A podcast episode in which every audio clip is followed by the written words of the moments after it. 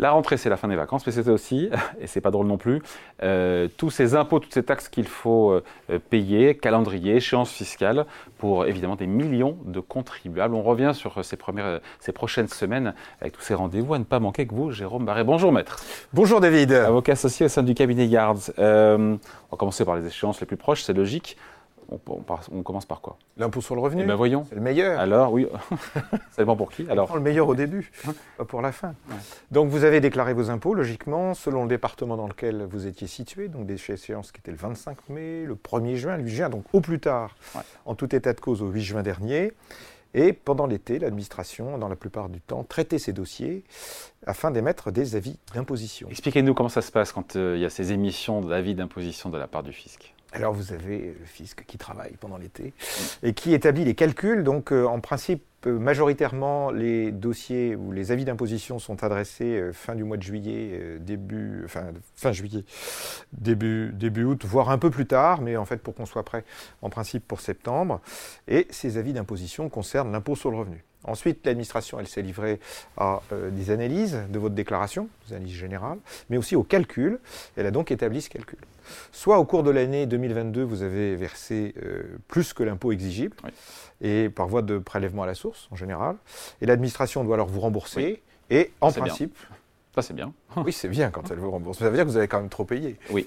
Et donc l'administration va vous rembourser. En pratique, si les avis d'imposition ont été émis normalement, c'est ce que j'expliquais euh, juillet-août, dans ces cas-là, elle le fait en principe concomitamment à l'émission de l'avis d'imposition. C'est aussi le moment où vous rembourse les crédits d'impôt. Vous savez, les crédits d'impôt, ils sont calculés en N et vous les récupérez euh, simplement en N plus 1. Soit vous n'avez pas assez payé d'impôt, ah, versé d'impôt, et vous devez acquitter le solde et comment ça se passe dans ces cas-là Alors, c'est pas les soldes, hein, c'est le solde. C'est le solde. comment se passe le solde alors? Non, vous ne faites pas de ristourne. Alors, vous avez deux situations. Soit vous avez un, impôt qui est inférieur, un complément d'impôt, si je puis dire, qui est inférieur à 300 euros. Donc, vous avez un prélèvement unique qui interviendra euh, sur votre compte en banque le 25 euh, septembre prochain. si c'est plus que 300 euros? Si c'est plus, on va diviser la somme par 4, 4 échéances qui vont être 25 septembre, 26 octobre, 27 novembre et 27 décembre. Voilà, 4 fois sans frais, comme on dit. C'est des dates, intangibles. Voilà. C'est ça, il manquerait plus que ça. Oui, l'impôt sur le revenu, il y a aussi l'IFI, l'impôt sur la fortune immobilière. Oui, alors l'IFI, c'est quoi le calendrier là? Vous savez que l'IFI, on le déclare maintenant plus séparément, comme on le faisait pour l'ISF, on le déclare dans la déclaration de revenus, à l'intérieur de cette déclaration de revenus, et le paiement est exigible par l'émission d'un avis d'imposition. Il est distinct de celui de l'impôt sur le revenu. Cet avis, comme pour l'impôt sur le revenu d'ailleurs, c'est ce qu'on appelle un rôle. Donc l'impôt est exigible uniquement si vous recevez ce document. Si vous ne recevez pas ce document, vous n'avez pas encore à payer. Si l'avis encore d'imposition a été émis normalement, ben, vous verserez ça en principe échéance 15, euh, 15 euh, septembre, quel que soit le montant. Euh, il se peut également, si vous allez sur votre espace personnel et que vous dites que vous allez payer, vous gagnez quelques jours, vous paierez, le, vous paierez un peu plus tard. Pour les autres impôts, pour les autres, enfin pour ceux pardon, qui n'ont pas fait par la voie dématérialisée, eh bien... un petit délai. Un petit délai. Petit délai. voilà le petit délai, pardon, c'est quand on est en, voie dématérialisée et ce sera, euh, on, fait gagner quelques jours. Bon, euh, pourquoi c'est émis euh, plus tardivement, ces avis d'imposition sur l'IFI Alors, la première possibilité, c'est un encombrement des, des, calculateurs, si je puis dire, des recettes, des trésoreries. Donc, ça, c'est le c'est pas fréquent, mais ça arrive. Le deuxième sujet, c'est que vous avez une déclaration qui est jugée un peu complexe. L'administration a besoin de faire des recoupements, des vérifications au sein même de votre déclaration, ce qui est un peu plus compliqué pour elle parce que toutes les pièces ne sont pas données par la voie dématérialisée, donc il faut qu'elle fasse des déductions assez rapides. Est-ce qu'on peut corriger, mettre sa déclaration en cas de constat, euh, si on voit qu'il y a une erreur sur les avis d'imposition? Là, on parle d'impôt sur le revenu et aussi d'IFI, les deux? On, peut tout. On peut tout euh, vous avez une fenêtre de tir pour qui s'est ouverte le 2 août. Donc on a considéré que le 12 août, déjà, les avis d'imposition avaient été émis et qui se fermera le 7 décembre prochain. J'ai envie de dire que c'est quasiment sans frais. Euh, et l'intérêt de cette fenêtre Le but du jeu, c'est de rectifier des, choses que vous n'aviez pas vues, que vous aviez mal euh, considérées. Euh, une, on, vous donne, on vous donne la possibilité de le faire de bonne foi, ce qui est toujours bien. Vous pourriez éventuellement faire valoir votre droit à l'erreur.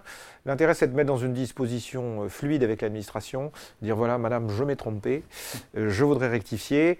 le principe, c'est qu'on peut vous demander des pénalités, etc. Mais si vous êtes occasionnel, si vous avez aussi une bonne raison et si vous êtes diligent, l'administration peut être assez aimable avec vous. À vous de bien discuter avec elle pour essayer de, ne pas payer plus que ce que vous ne devriez. Oui, et ce service, il est ouvert à tout le monde?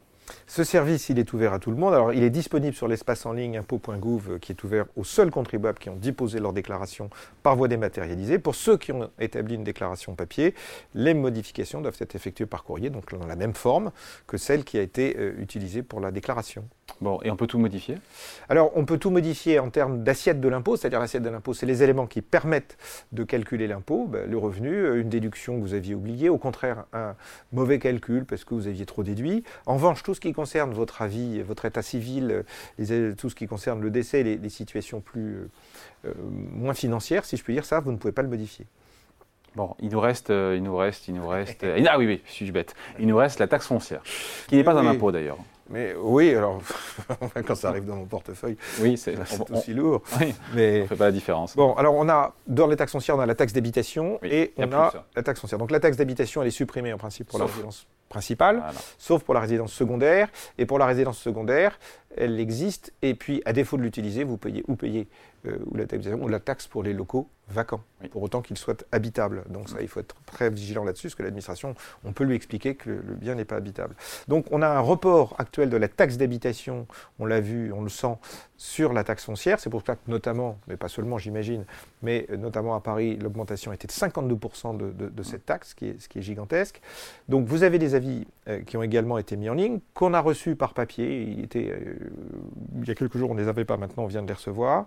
On doit normalement acquitter euh, avant le 16 octobre, mais on peut gagner encore un, moment si on déclare sa position euh, sur le- l'espace matérialisé, et on peut gagner un peu de temps, et donc on repousse ça à la fin du mois d'octobre. Voilà, il nous reste 30 secondes juste, Jérôme. Dernière échéance en matière de dons, de dons aux associations. On a jusqu'au 31 décembre prochain pour donner à une association d'intérêt général ou d'aide aux personnes en difficulté afin que ce don vienne en déduction de votre impôt sur le revenu au titre de l'année 2023. Voilà donc. Voilà. Salut. Voilà donc euh, toutes ces dates qu'il faut avoir bien en tête pour euh, à ne pas oublier dans les prochaines semaines en matière de fiscalité et d'imposition. Merci, maître Jérôme Barré, avocat associé au sein du cabinet Yards.